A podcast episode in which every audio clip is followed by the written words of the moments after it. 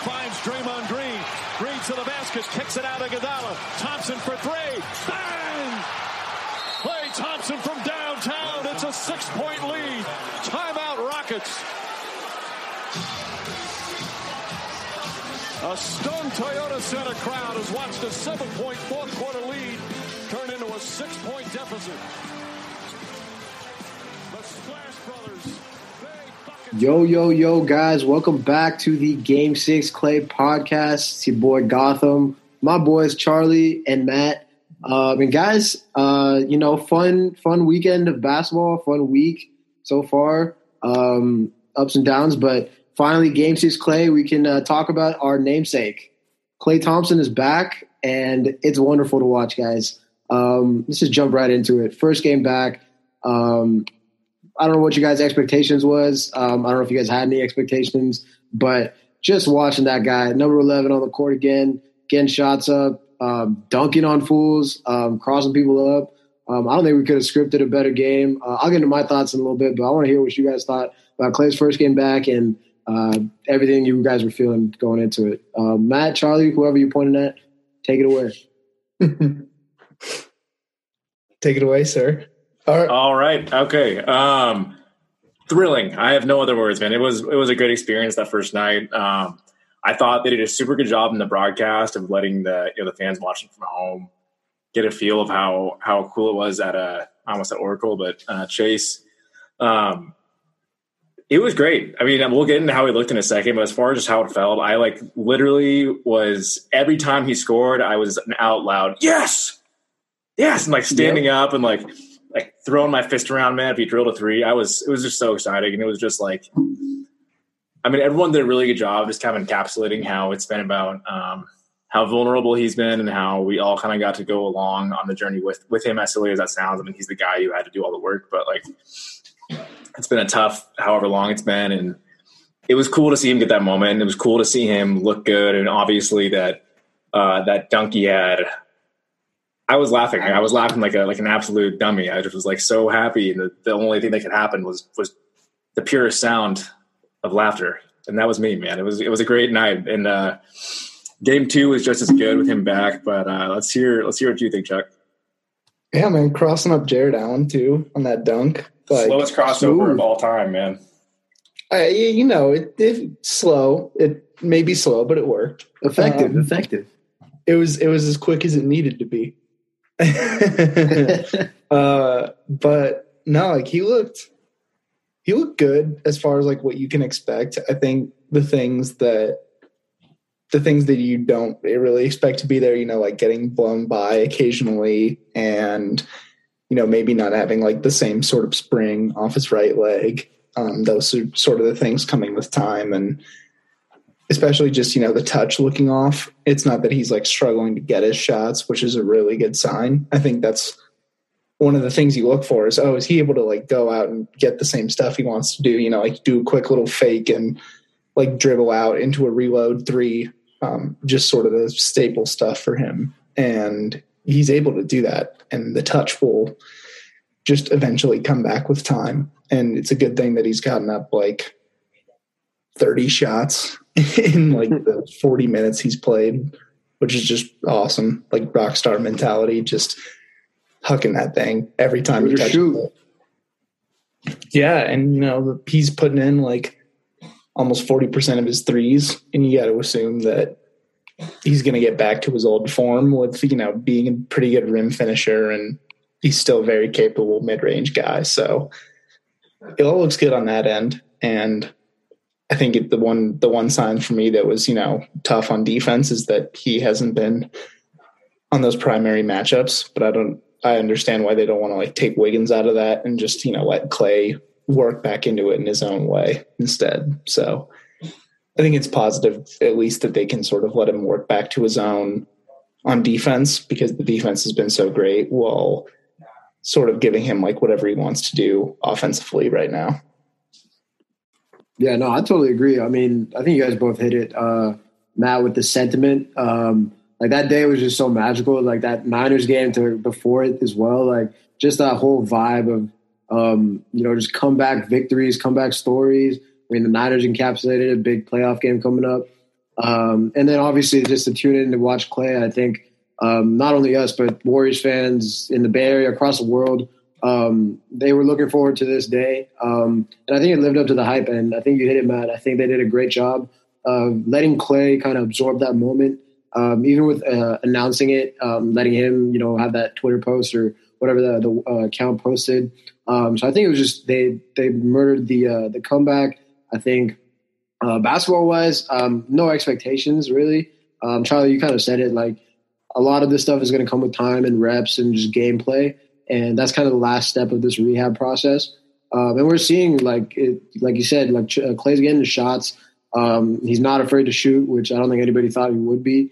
Um, but just the uh, the aggressiveness that um, you see him play play with, and uh, defensively, he had the uh, he had that block on Jarrett Allen. Should have had, or not Jarrett Allen, somebody on somebody on the Cavs against that Cavs game. He had that block. It was Markkanen. Markkanen, yeah, he was moving well laterally, um, as well as you might think. And obviously, that dunk was um, just 941 days of just pent up non basketball playing. So um, couldn't expect anything else. Couldn't ask for anything more.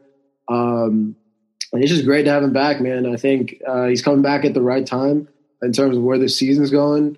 Um, obviously, uh, we can get into this now. Last night, uh, Memphis, tough. I mean, great game, but tough. You know, the, those Warriors' offensive struggles and the uh, what we've been seeing the last weekish, week and a half, um, kind of took over in that fourth quarter.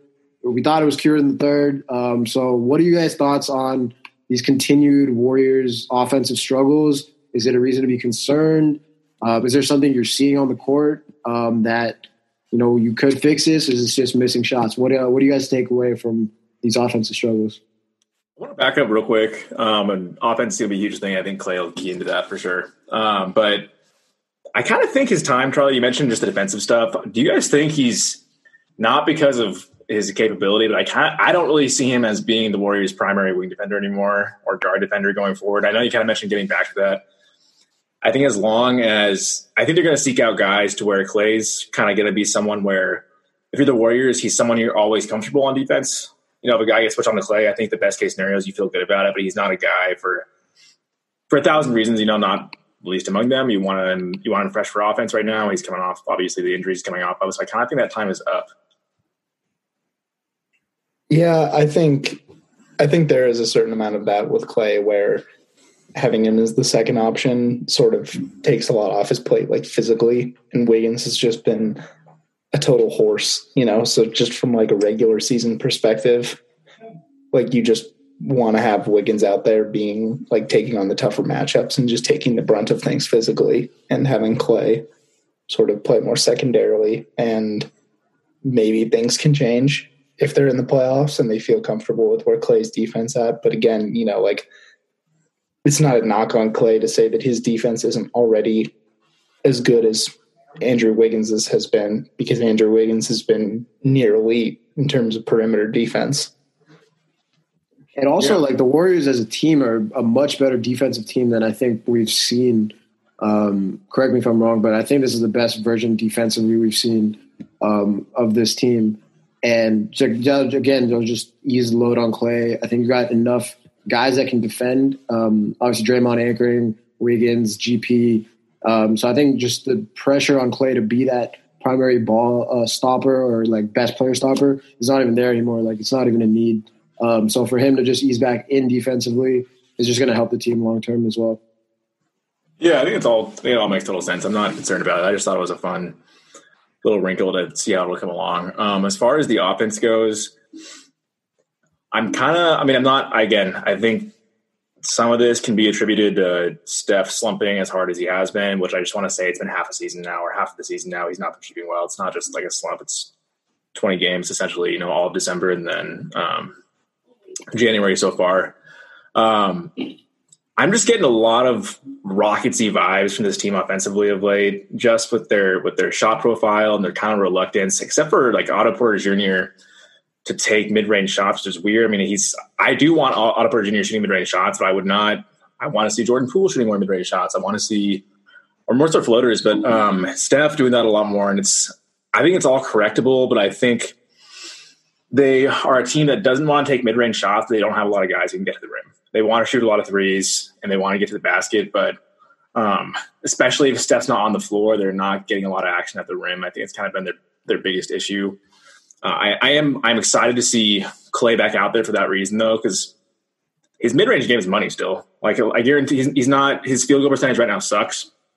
It's because he got blocked at the rim like four or five times. You know, I mean, both games probably. You know, um, which is fine. That'll come along like you both noted, but um, he's getting to his mid range spots. And I'm not saying one guy's going to fix the offense. This offense is not going to be good so long as Steph is struggling as hard as he is. But having a guy like Klay who can who first of all can and wants to seek out mid-range shots um, towards the end of the shot clock, especially, is going to be huge. I think so. That's that's kind of my two cents there on the offense.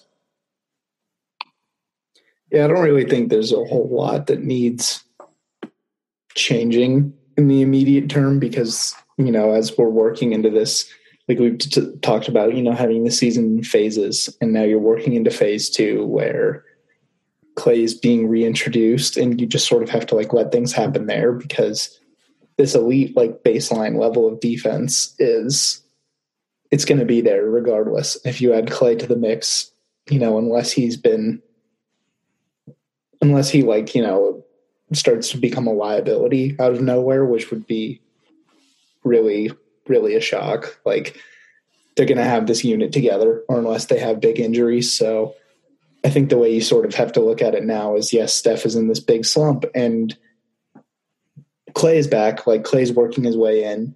You're going to have probably a top two seed, like at the very least home court. Like he should probably not worry about seeding and worry more about health and preparing for the playoffs. And part of that is looking at it and saying now we have 40 games to figure out what to do with the offense. So I don't think there's really a whole lot of room for concern in that way because you know there isn't the urgency attached of like oh we have to be winning games at a frantic pace to stay alive and also figure this out. Like they can just figure this out and you know play like 600 you know winning percentage basketball and you know sort of coast towards the finish line. Like if that's the worst that com- worst case scenario like that's not that's not, not all that bad yeah, no, I totally agree. I mean, I think especially like you said, Charlie, that phase one of the season, um, like we noted last time, like it was just exceeded everyone's expectations and just um, allows, like you said, just allows this team to naturally get that offensive flow back. Um, it's not going to be easy. Um, you know, Klay, for as great as he is, like he he's like Steph. He's one of those guys where you need guys to know how to play around him. And outside of Steph and Draymond uh, and Looney, like none of these guys have played with Klay before ever. And you know, it's going to take time to to adjust, readjust to Klay coming back to the court, but also the guys on the court playing with Klay. So I think like it's what we're seeing is not anything that we shouldn't have expected. I think it's been you know you kind of threw gasoline on the fire with just everybody hitting a slump, um, and I think that has you know kind of started this narrative of, or not necessarily narrative, but just this topic of the Warriors offense struggling. It is struggling, but uh, like you said, Sean, I don't think it's anything to be worried about. A lot of these misses too are still open shots, especially Steph's misses. Um, there's not like he's getting. I mean, he is getting like you know defenses thrown at him, but he's able to figure out a way to still put the ball in the basket, and he's missing open shots. Um, as you know, if if this continues, you can start you know maybe diving a little deeper as to what's going on, but in terms of in terms of uh, winning games. The Warriors defense again has kept them in games for the entire season, um, and I I don't see that stopping even when Draymond's not on the court. Um, so the core of this team is defense. So as long as that's being um, you know as long as they're playing defense every night, uh, there's going to be nights where they're going to uh, make their shots. There's going to be nights where they miss. Um, but in terms of struggles, like it's just it's gonna it's gonna get fixed as the season goes on. Uh, we're in January right now. I guarantee you, by the time All Star break starts to roll around, um, we're going to be having a different tone. Um, this team's just going to figure it out within then, or as we you know get closer to the playoffs.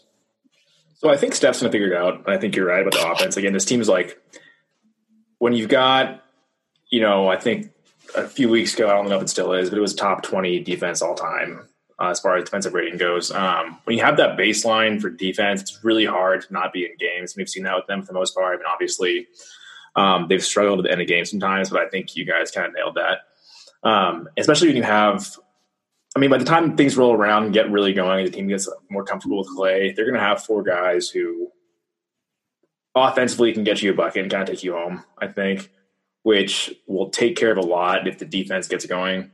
But I do want to ask because I'm not I'm not concerned yet. Um, I do think it's been not danced around. I just don't. I don't think Steph's been good. I just don't. I think again, his his presence is so valuable. But at what point do we? What at what point do we get concerned? At what point is it like again? It's half the season now. Like you know, they they started out. I think I saw they started out eighteen and two. They're twelve and eight since then. Steph's been shooting well below you know efficient numbers. Period. Not just for him, but efficiently at all for a while now. At what point is it?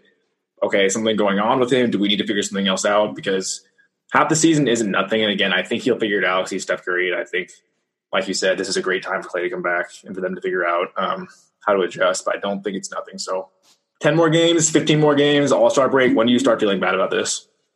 Uh, I think the adjustment for right now.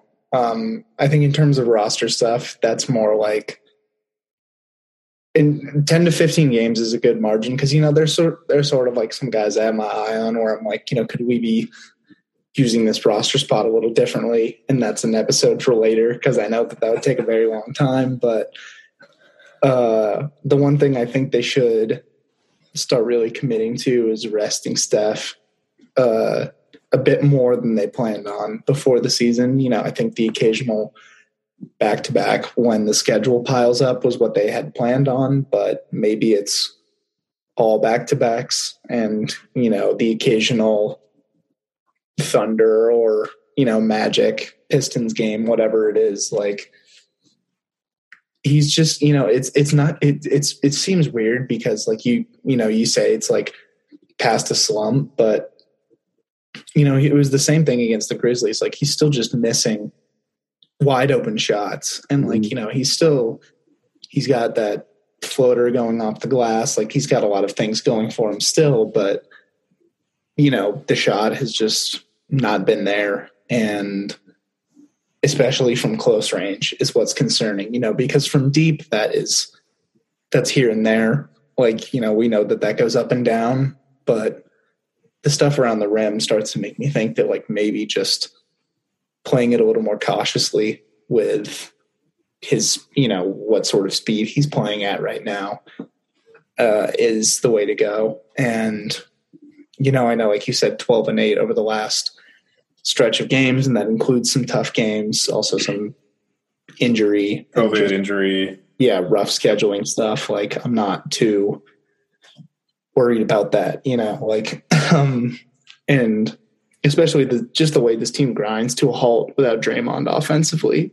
It's so apparent. And looking at having all those games like without him for protocols and this injury, we'll talk about the upcoming road trip, but that really just sinks the offensive rating. And when you have these games where you're scoring, you know, like 94 points against Cleveland, like that's going to drag it down. And luckily the yep. defense is able to keep them alive. But I think that for me, the change you have to make right now is just giving Steph as much rest as you can afford to give him.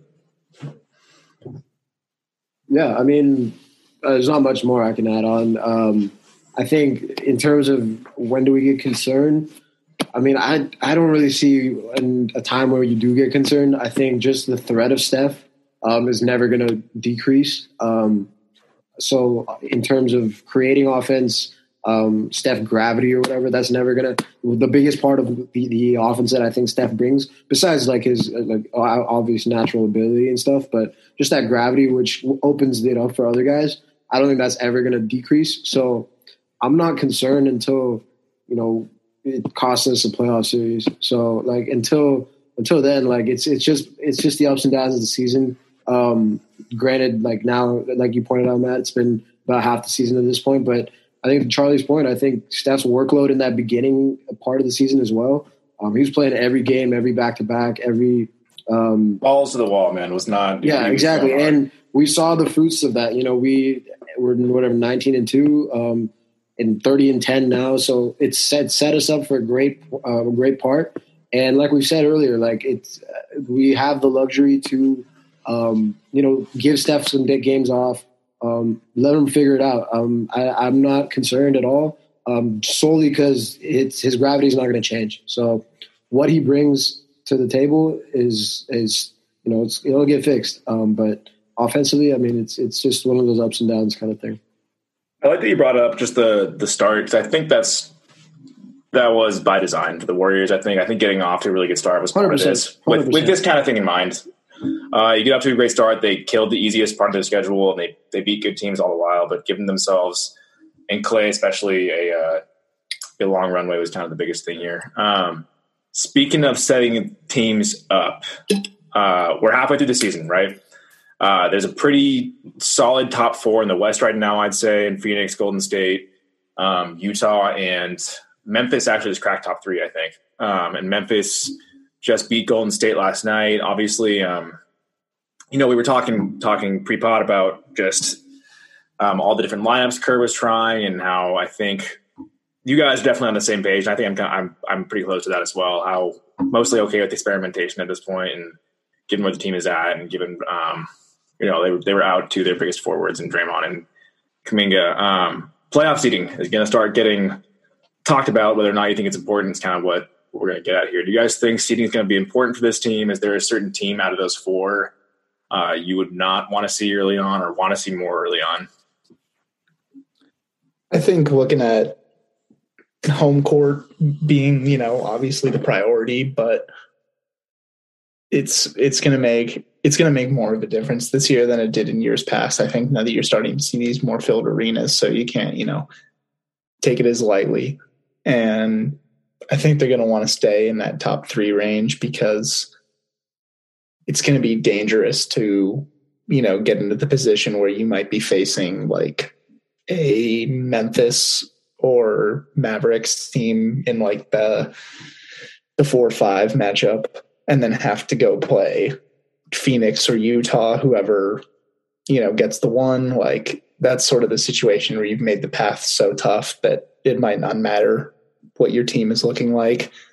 So I think that's gonna that's gonna have to be like the tightrope they walk is how do we like win enough games to stay in that position, compete with Phoenix and Utah because you know Memphis is I think tied with Utah right now, but Utah's in a bit of a slump, and at the same time Memphis is just like scorching hot and they've had a lot of pretty good defensive luck as well. So I, I think they'll probably stay around that four seed, but I think you know you just you just can't afford to slip past Memphis at this point. Um, that's sort of where I'm at with it, and you know, in terms of like the lower teams to avoid, I wouldn't want to play the Nuggets, especially if they're able to get Jamal Murray back. Um, but the bottom of the West is just not that concerning right now. You know, like the Clippers look like it, you know, it sort of seemed like it could be a deep field with like the Lakers possibly getting things together again, and you know, the Clippers like sort of patiently waiting to like have good injury luck, and that just hasn't happened at all. So I think you're sort of looking at this like scenario where you stay in the top three, you feel pretty good about your first round matchup. And from there, you just kind of start to play, you know, the game of, okay, who do we want to like face the most in the semifinals? Like, do we feel good about facing Phoenix? Do we feel good about Utah? Um, or are we going to try to gun hard for that one seed so that we can get not only the eight matchup, but play, you know, either Memphis or Dallas and really try to make that path easier on them. Do you think um, you guys have a preference out of Utah, or I mean, right now the second round would be against either Utah or Memphis. Gotham preference there. Honestly, I think we match up well with both teams. Um, I think Memphis just something even like even yesterday's game. Um, you know, we got down early. Um, but like, there's nothing about him that really strikes fear into me. Whereas Utah, you know, Mitchell can get hot. They've got shooters um, all around. Not saying that Memphis is not um, not a good team or um, doesn't have the ability to beat us. They obviously do. But I just think in terms of personnel, I think with Draymond back uh, defensively and offensively, um, a lot of those mistakes get cleaned up yesterday. And we we play them well. I mean, we the first game, I know we lost in overtime, but you know, we had a double like 15 something point lead on them, beat them the second time at home. Um, so I think we play them really well. We match up pretty well. Utah, obviously, we beat them earlier, but um, like again, I'm not. Uh, both of those teams don't really concern me. Um, I don't. The the only team that I really like, I want to see is uh, is the Suns. I think it would be a fun fun series. I think they match up really well with us, healthy. Um, so, I, in terms of seeding, I I'd want to keep that top two seed, um, one or two. I think psychologically, just as where we started, um, how we started the season, where we're at. Um, I think if you fall below that two seed, um, just like a psychological change, like uh, damn, like we blew, like we could have had the top two seed, didn't ended up three, four, whatever it is, um, and just having home court for as long as possible um, is obviously the Warriors can go on a road, go on the road and beat any team. Uh, we've seen that, um, and I've total confidence in them. But um, yeah, if I had to pick between Utah or Memphis, I'd, I'd pick Memphis. They're young as well, um, so there's that playoff experience. Um, will come in clutch with uh, our core guys, and um, we've seen what they can do in the playoffs. So if I had to pick, I'd say Memphis, but you know, couldn't go couldn't go either way. Yeah, I kind of I think there's not really a wrong answer there. I kind of go back and forth. I think Utah's offensive ceiling is kind of spooky to me because mm-hmm. if they have a hot series, all of a sudden it's just they have as much firepower as anybody all of a sudden. Um, and again, if they have a cold series like they did last year oh, Clippers, yeah. it's no, the exact same stuff. But stylistically, I, I'm not. Utah just doesn't really scare me in that way. If I'm Golden State, I feel pretty confident about them. They don't have a lot of wing defense or guard defense. I mean, if you like Conley still, that's I, I like my Conley as well. Um, but I feel like Steph, Poole, Klay, even Wiggins. I mean, could all have pretty solid series there. I think. Um, the only thing that scares me, you, you get Wiseman back. You get Wiseman back too for length in terms of defending Gobert as well. So you really match up well with you know Utah and obviously Memphis. I'm still okay. still skeptical of our, our, Wiseman guy coming back and how he's going to look, but um, um, but uh, the only thing that scares me about Memphis is just if they play the Golden State in a in the second round they're just like they're so young and they're they're really physical. And I think I, I would never pick Memphis in that series, but that's the kind of series where if it goes six, it's going to be a really brutal six games on Golden State because it's just Golden State's best guys are in their 30s and they're in Klay's case coming off injuries and Memphis has a lot to handle from one to five. They just have big, burly guys who are really cocky and really want to win and are really competitive and that would probably scare me more going into a conference final series uh, to come out of a series with those guys than to come out of a series with Utah. I think. Yeah, I think another thing with playing the Jazz too is they just they you know Memphis like being this young hungry team like that's huge um uh for like I think not only health wise but the fact that they're going to come into that series and really just make it tough. Uh, then on top of the fact that Ja has just been an impossible guard, like not like to guard him has been impossible yeah. because his his the way his way to break down the pick and roll is just insane. And um, we talk about how high up that guy gets, man. That is insane. it's nuts, dude. Like, I mean, you know, we've been spoiled to watch Gary Payton all year, and like Ja makes him look you know, normal. Like you need to come like, for real. Uh, but you know, I think if I had to pick between a Memphis series and a Utah series, I would much rather play Utah just because the way the Warriors are set up is a terrible, terrible thing for like the way Utah wants to move. Like they don't have athletic wings. Um, and, right, go on your Joe Ingles crusade, man. Tell us, tell us about Joe Ingles' uh, wing defense, man dude, I don't want to like, I don't want to like shit on the guy too hard because like, I feel bad. I feel bad because you know, let it rip, got, let it rip, Chuck. He's got a lot of like family stuff, and you know, he like clearly like his family's in Australia, like so that's you know like a part of it. Like, okay, uh, bad Joe. Yeah, but at the same time, he's also he also like signed an extension, like knowing that he didn't really want to be in the United States and then like has sort of checked out. Like so that just kind of sucks. it like it sucks for him it sucks for the jazz like it just sucks. And you know, at the same time, like I would love to see uh, Joe Ingles trying to defend us. So, and you know, all the rest of their defenders, like the thing is, they're like so reliant on having Rudy to clean up everything at the rim, and they don't want to like bring him high on defense, and that leaves like what 34 35 year old i don't know how old mike conley is but old. You yeah he's old and like you can't just leave him out up top trying to like navigate these screens. Mm.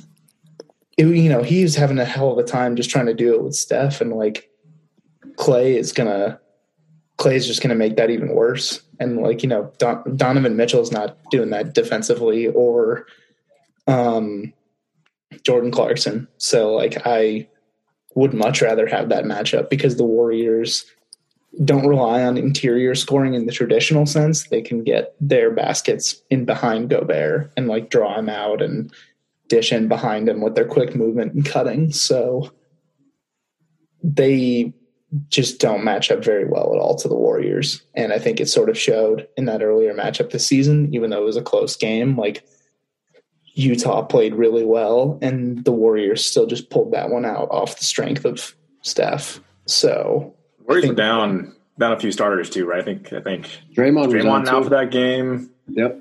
No Draymond, so that's you know the thing too. Where I'm like, yeah, like you, it's fair to like look at these games and be concerned, but at the same time, like Cavaliers have been like a top four seed in the East, beat them without Draymond. Like Grizzlies, you know, they had Dillon Brooks out, which oh, I'll make the case that that's a plus for them. But um, uh, like they're always a tough team, and they played them close without Draymond, and it was the same, you know, for that Jazz game. Obviously, pulling that one out, so.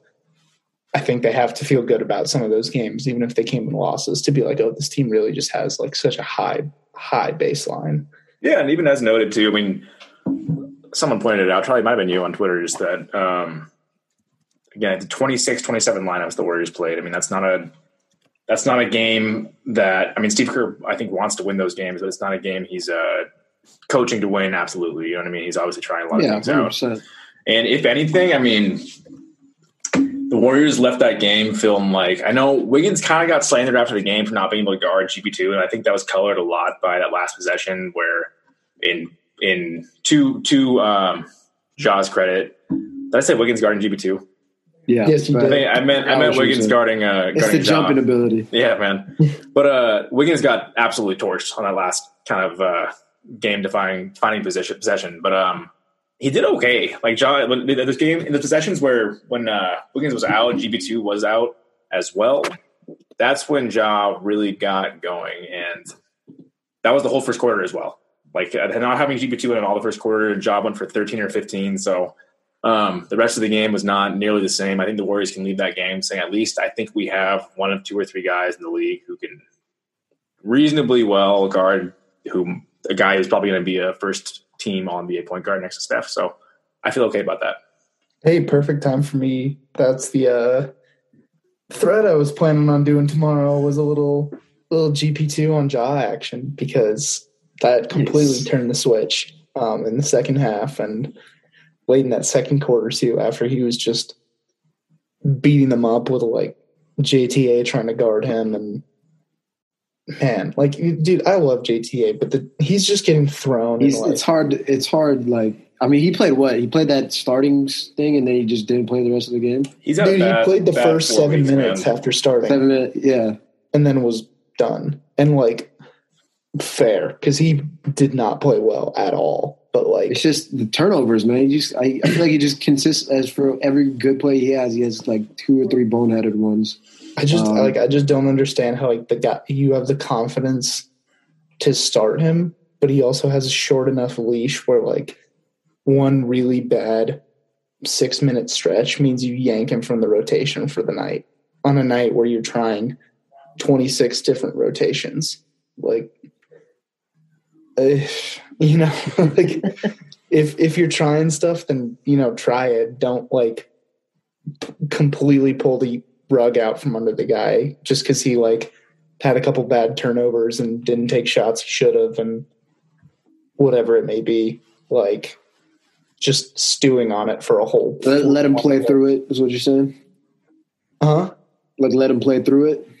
Or just let him play something. You know, like I feel like just just I, I just can't think of any time like where a guy's just like started, played that you know played like seven minutes, and then got just benched for the whole rest of the game without being injured.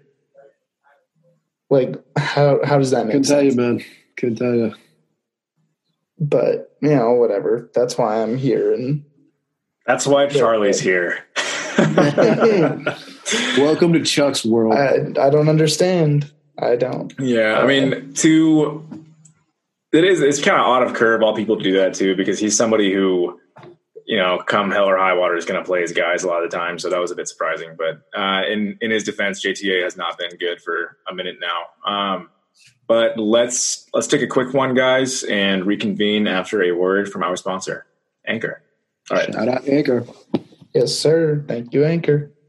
Yo, yo, yo, guys, welcome back. Thank you, Matt, for our obviously great sponsor, Anchor. Um, and guys, as we jump back in, um, you know, road trip already kicked off, but uh, tough start last night. Um, tough L, but you know, life goes on, season goes on. Uh, but we've got a good stretch of road games um, coming up, starting with the defending champions, Milwaukee Bucks. We got the one seed Bulls. We got a Timberwolves team that's pretty good too. Um, so guys, um, let's uh, let's let's preview this. Um, Bucks, Bulls, Wolves. Let's start with the Bucks. Charlie and Matt, what are you guys feeling?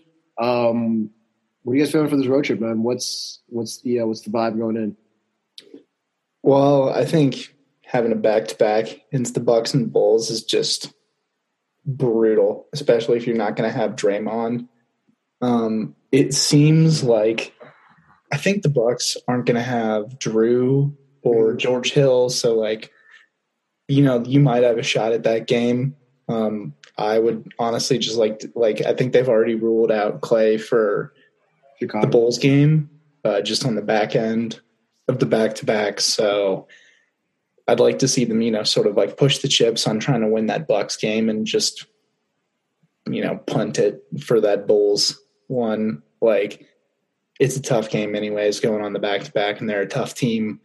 They're also out of conference, so you know you're not going to be like measuring up the film of this one too much unless you know you happen to be playing them in the finals and that's too small of a chance to want to like get a real look at them so uh i think but they'll probably just end up splitting the two in terms of who plays what um you know like hopefully taking a good shot at that bucks game which should be fun because it'll just be Steph going full tilt against Giannis and Middleton.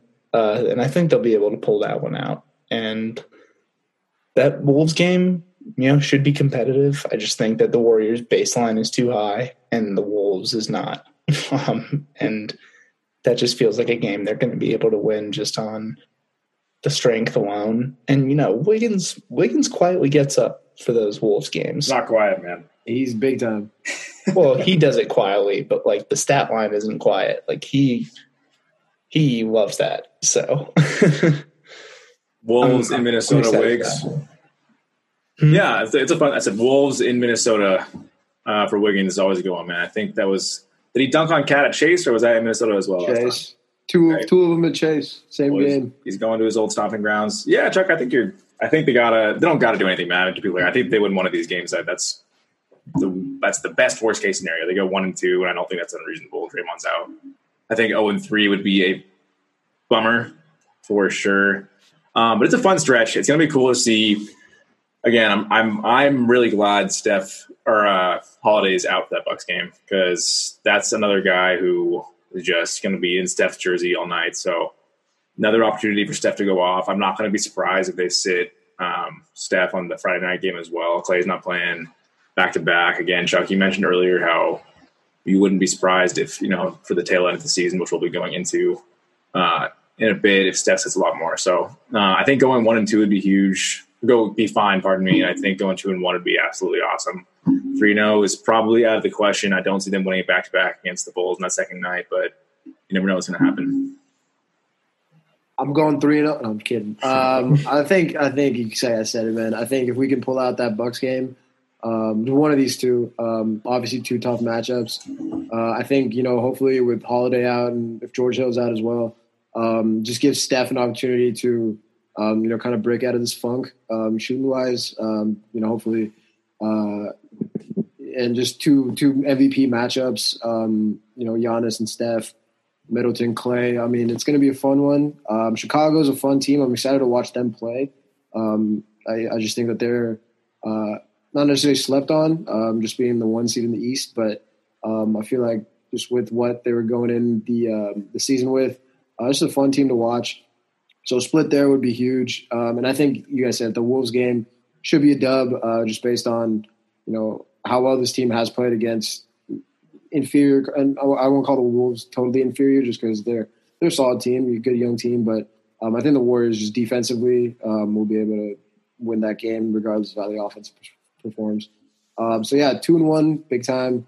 One and two, you'll take it. Oh and three would suck. Three and zero, oh, I'll buy you guys drinks. Um, everybody that listens to this, I will buy you a drink. That's how confident I am. This is not going to happen. Um, but um, yeah, let's uh, let's get let's let's start off with a dub tomorrow, and then we'll see we'll see how that goes. Anything specific you guys want to see in these games as far as certain players? I mean, me personally, I want to see Klay get that jumper going. It's been going to be clear. I want to see him keep getting it going, man, because that's been the definitely the highlight of the last week for uh, for, for Dub Nation has been Klay. So, what do you guys, as far as specifics go, want to see? Definitely echoing the same on Klay. Um, I also I forget what did they scratch Kuminga with? Like he had some light injury. Bilateral knee soreness. Mm, uh, doesn't sound overly serious. Uh, so my goal is I want Kuminga to get 60 minutes across those three games. Um, especially if they're resting guys against the Bulls, you know, give them like a good 25 or so and maybe try to match him with some Giannis minutes. You know, just have the like pure body on body matchup to throw at him. Um, I think that'll be that'll be something to look at. So obviously we want Klay to tear it up, but I'm looking for big long weekend out of Kuminga and also play Moses Moody. Like dude's averaging like 25 in the G League with like great rebounding and defense. Like pretty sure we need all of those things. So, you know, let the man have at it. let the rooks eat. Let the rooks eat, says Chuck. Um, for me, I I want to see. Uh, I mean, obviously Klay and Steph uh, be fun, but I want to see Jordan Poole um, kind of you know figure it out again. Um, we've seen him have great games this year, but we've also seen him go through stretches where he can't buy a basket. Um, so I think, especially if they're resting guys um, like that Bulls game that we're talking about, and even if they're not, I think um, this road trip's a big opportunity for JP to kind of get back into a rhythm, um, especially with the Warriors struggling offensively. Um, I think we saw it yesterday. He was driving the hoop a lot, um, and he was able to get uh, create some offense, um, especially in that third quarter. So I just want to see uh, Jordan Poole kind of get back on track. Um, we talked about Wiggins earlier, so I want to see those two guys really step it up. Wiggins, obviously, the talk's been not as aggressive since Klay came back or whatever. It's been two games. Um, so kind of shut up the haters and, uh, you know, just get back into that rhythm that uh, we've seen him play with um, earlier this season. So I think those two guys would be fun to kind of get back on track. Yeah, I think overall just adjustments, Klay being back. I mean, one of the big things obviously is Jordan Poole's role. I think he's gotten a lot of flack recently for not, like, honestly, just for not getting buckets, but he's been playing like okay on offense. Yeah. He's kind of been orchestrating a little bit and making the offense go. He's he's doing some Draymond directing as well. Um, so yeah, I want to see the same thing. I want to see these guys get used to Klay and get uh, get some things going. But other than that, do you guys have uh, for our new segment, our new take of the week segment? You guys pick anything up this week that stood out to you? Um, I don't know if it's quite takey, but Klay is going to be totally fine. Like in terms of playing. Hot take. Like, I mean, I think it. I think you know if we had said that before injury, kind of was, but like, you know, barring like any sort of re-injury, like he just look like he's moving around so confidently. You know, like I love the little stuff, like just seeing him you know, jumping around when he doesn't get a foul call. You know, like the dude is just back in his own body right now. And, you know, maybe he can't fully recover on like Ziaire Williams driving to the baseline, but also that dude's 10 years younger than him. So, you know, not coming off two serious leg injuries. So, like, he'll get there for sure. Uh, I just know that that dude 100%. Has worked so hard for this and like barring the stuff that's out of his control like everything he, that's in his control he's taken care of so that's what's awesome to see Somebody in the athletic pointed out that the Warriors, or just how they, they didn't point out, they, they kind of just talking about the Warriors internally mentioned that the Warriors are pretty confident that their defense would improve by having Klay instead of Jordan Poole, despite all the injuries, just because of Klay's size. And that just, it, at, at the time, I was like, I don't know about that. And then just watching these last two games, it's so obvious that Klay's know-how and body alone are just an upgrade right away. And so the offense is kind of taking care of itself from what we've seen. But that's been a really cool thing to see so far. I got them. Yeah, um, I think we can all agree on Klay. Um, he's gonna be fine. Um, my take of the week, I got I got two. Um, one pertains to the Warriors, and that one is trust Steve Kerr, guys. Um, you know, it's too too early in the season to um, you know. I think we see these all the time, but these like fuck Steve Kerr, fire Steve Kerr um, tweets, and I think it's hilarious. Um, you know, I, there's times where you know you everybody thinks they're a coach and they're going to be able to make the right adjustments. Um, trust the man; he's won countless amounts of rings. Um, he knows what he's doing. Lineup changes. Obviously, you want to win every game, but you know it's it's it's not possible. Um, it's just let's see what let's see what works, and you know as as we get closer to uh, when the real season starts, um, then you know bring out your big guns about whatever fire Steve Kerr, whatever. But you know January, trust him. Um, second hot take, and this is more comedy wise, but Ja Morant tweets like a uh, you know broken hearted like Instagram poster, and it might be the most funny tweets I've ever seen.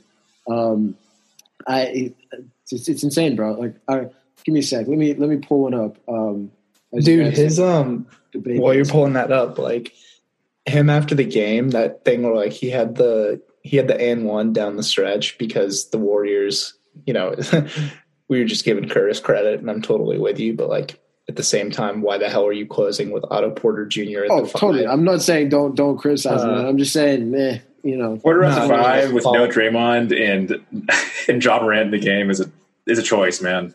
yeah it's an interesting one um one i would not make probably but uh i'm not the one making it as we've said I think So- Kerr was just like, I want to be 100 percent positive this does not work, and so he Yeah, just exactly. rolled. Like it's It's it's It like you gotta like it is. it, it's like you see the stove and you know the stove is hot, but like you still remember like may, maybe I should touch it, you know, like Yeah. just maybe. Um, and yeah, then you don't touch the stove again. So uh, I don't think we'll be seeing that one again. So, uh, dude, jaw like with that with that kid where he got the Oh yeah, like that's just hilarious, bro. Like the kid was in a Warriors jersey, he was in a Curry jersey, and he's cheering for Memphis, like which is totally fine. Like he's a kid, man. Like yeah, he's like for your eight. team.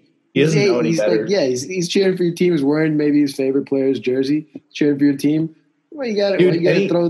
Why you got to? Why you got to eight shit on the who kid? like goes to a game is gonna like find a way to be happy about the outcome and then exactly, like, it's their happy. kid, bro. Yeah, Like, exactly. Come on, man. And then okay, so here's one of the tweets. Um, no convo if they don't see division. Um, and then the one that made me fucking cry was I remember who was cheering for me when it wasn't much to cheer for. Hunted emoji, cross fingers, and there's a few more in there, and like they just keep popping up. But I John think, Morant dude- literally tweets like a simpy like person, and it's the funniest shit I've seen on Twitter. I'm not Someone- gonna lie, I, I kind of love it, man. I think John's the best, man. I kind of was. Uh, I love Ja. Don't get me wrong. I Yeah, just when he's it's great. I'm kind of all about it's the. hilarious. I don't care if you're eight years old. I'm gonna take your heart out, kind of thing, man. Like I think it's, it's kind of hilarious. awesome. Don't get me wrong. I just think it's. And then he like, said he uh, was going to get the kid a jersey. Yeah, exactly. that's like dope. that's good. Sh- like that's that's dope. Um, I just think personally, funniest shit I've seen. In Did a you guys see Memphis Twitter. today is having a thing this week where if you bring in your old jerseys from a different team, they'll give you a new jersey, a new Ja or a JJJ jersey and they'll give you Really? two takes to the game, man. So you bring in like That's. That's Yeah, dope. man. I mean, hey, I I love Memphis fans. I think they're dope. Um, especially like having a young team that's that's good. Um, I think they're they're a great fan base. So shout out to all our Grizzlies fans. Um, hopefully see you in the playoffs and break your hearts. But um, you know, it's uh, it's funny, and I just I saw it today morning, and I just it hit me. I was like, dude, this guy is literally tweeting like somebody that just got his heart broken. keep tweeting, Yeah, John. it's Don't listen to him. Oh yeah, please keep tweeting. Yeah. Comedy my life. It Uh, reminded me of the. Uh, do you guys remember that breakdown where it's like how NFL players tweet by position? Like, yeah, bro. I, that was the one of the best. seen. One of the best. Such tweets a great of all time. So yeah, great. where it's like how wide receivers tweet like the enemy speaks softly and holds the knife or something like like that's what Ja does. Like Ja just tweets that It's- like It's so funny. It's also Like, like, the seconds after the game is done, man. It's I like know, like, bro, you he's like on his Apple Watch talking okay. to Twitter, man. Yeah, I'm Um, like, damn, this lit. Good for you, Joe.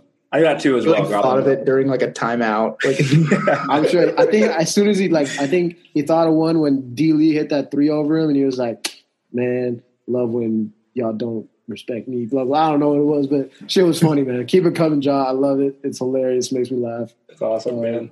Uh, I got I got two. I got one I mentioned you guys earlier. Van Gundy before I don't know what game it was. It was one of the national ESPN games, obviously. But Klay's coming back, and I don't know who was calling the game with him, but they said yeah they want to bring him back at home to honor the fans. Van Gundy acted like that was an absolute insult to all of humanity. man, he was like, "What? What? Why does he have to come home against the against the at the at the at Chase? I don't get it. It's just a game." It's a game, and like Charlie mentioned. I think he's trolling, but I, I, I wanted to give Van Gundy some uh, some shine here for one. That was a that was a rough one. Klay coming back was an all time special moment. I also Yeah. just want to I want to acknowledge some Looney hate, man. Because I don't. I, I want to be totally honest. Looney is like one of my every game. I get two good laughs out of Kevon Looney, but he's also been playing great this year. Like he's been a legitimately great defender this year. He's rebounding his ass off. Um, but I tweeted is I tweeted is any cause more lost than a bucket after Looney has brought the ball down near the basket. it's, it's, it's a joke, man. I, I laugh about it every time. The second the ball goes down, I know, I know. I'm like, okay, well, this is this is done. This play is over, and, Get and back on whatever defense. happens next, I'm going to enjoy this this ride. Will Looney pump fake seven times and eventually fall slowly at the ground. Okay, but our guy here, dude his when he hit that that like little turnaround over Jarrett. Oh my god, dude! I was laughing my ass off. Dude, it's just great stuff. But our guy, our guy SJ seven six five nine three two eight zero quote tweets me. And yeah, in these moments, I want to just tweet like I, I wasn't I wasn't upset, man. He tweets fucking trash ass player offensively. Fucking screens for one second. This guy can't make a layup. I'm like, I just want to be like, man, I'm I'm not.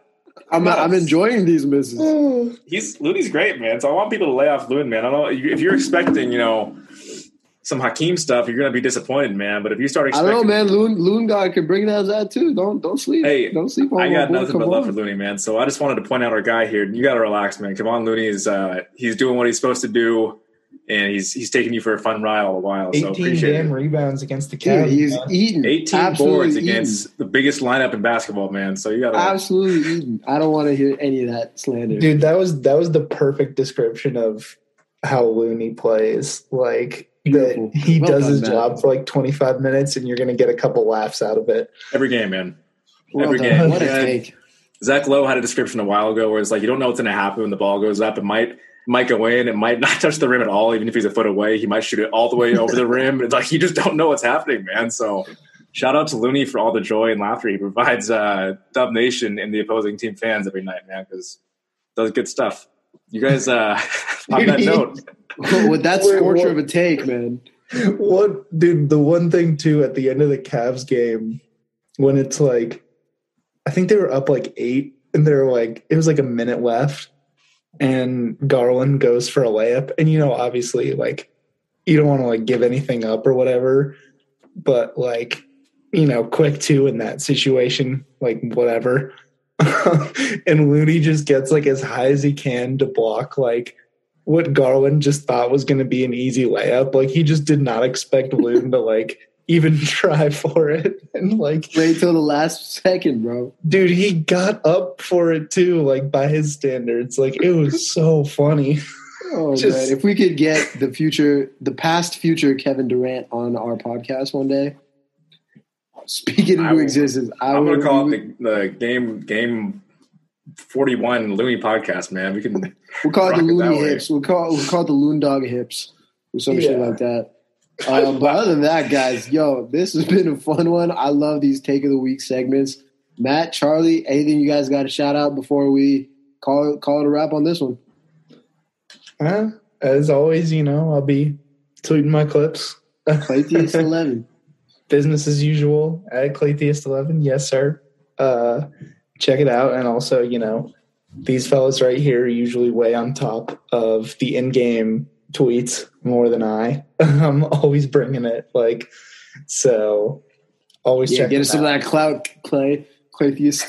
Get us some you of guys keep clout. keep following Chuck here at Claytheist11. Uh, start hopping in our spaces, please, for uh, for Game Six Clay Pod. There's no better way to celebrate the return of the goat Klay Thompson than uh, following the Game Six Clay podcast, man. There actually are many better ways. This is one good way. So It's a That is- yes. that is on God. I can't top that enough. Um, I do have a shout out to all Niners fans. Uh, big game this weekend. Fuck the Cowboys. Let's get a dub. Uh, but other than that, guys, um, it's been a pleasure. And see you guys at Game Six Clay. And we out. Peace. That'll do it. The Golden State Warriors advance to their fifth consecutive Western Conference final. For the second straight year, they eliminate the Rockets here in Houston as they take this series in six games and they win game six without Kevin Durant. Just a painful way to end the season once again for Chris Paul, James Harden, and the Rockets.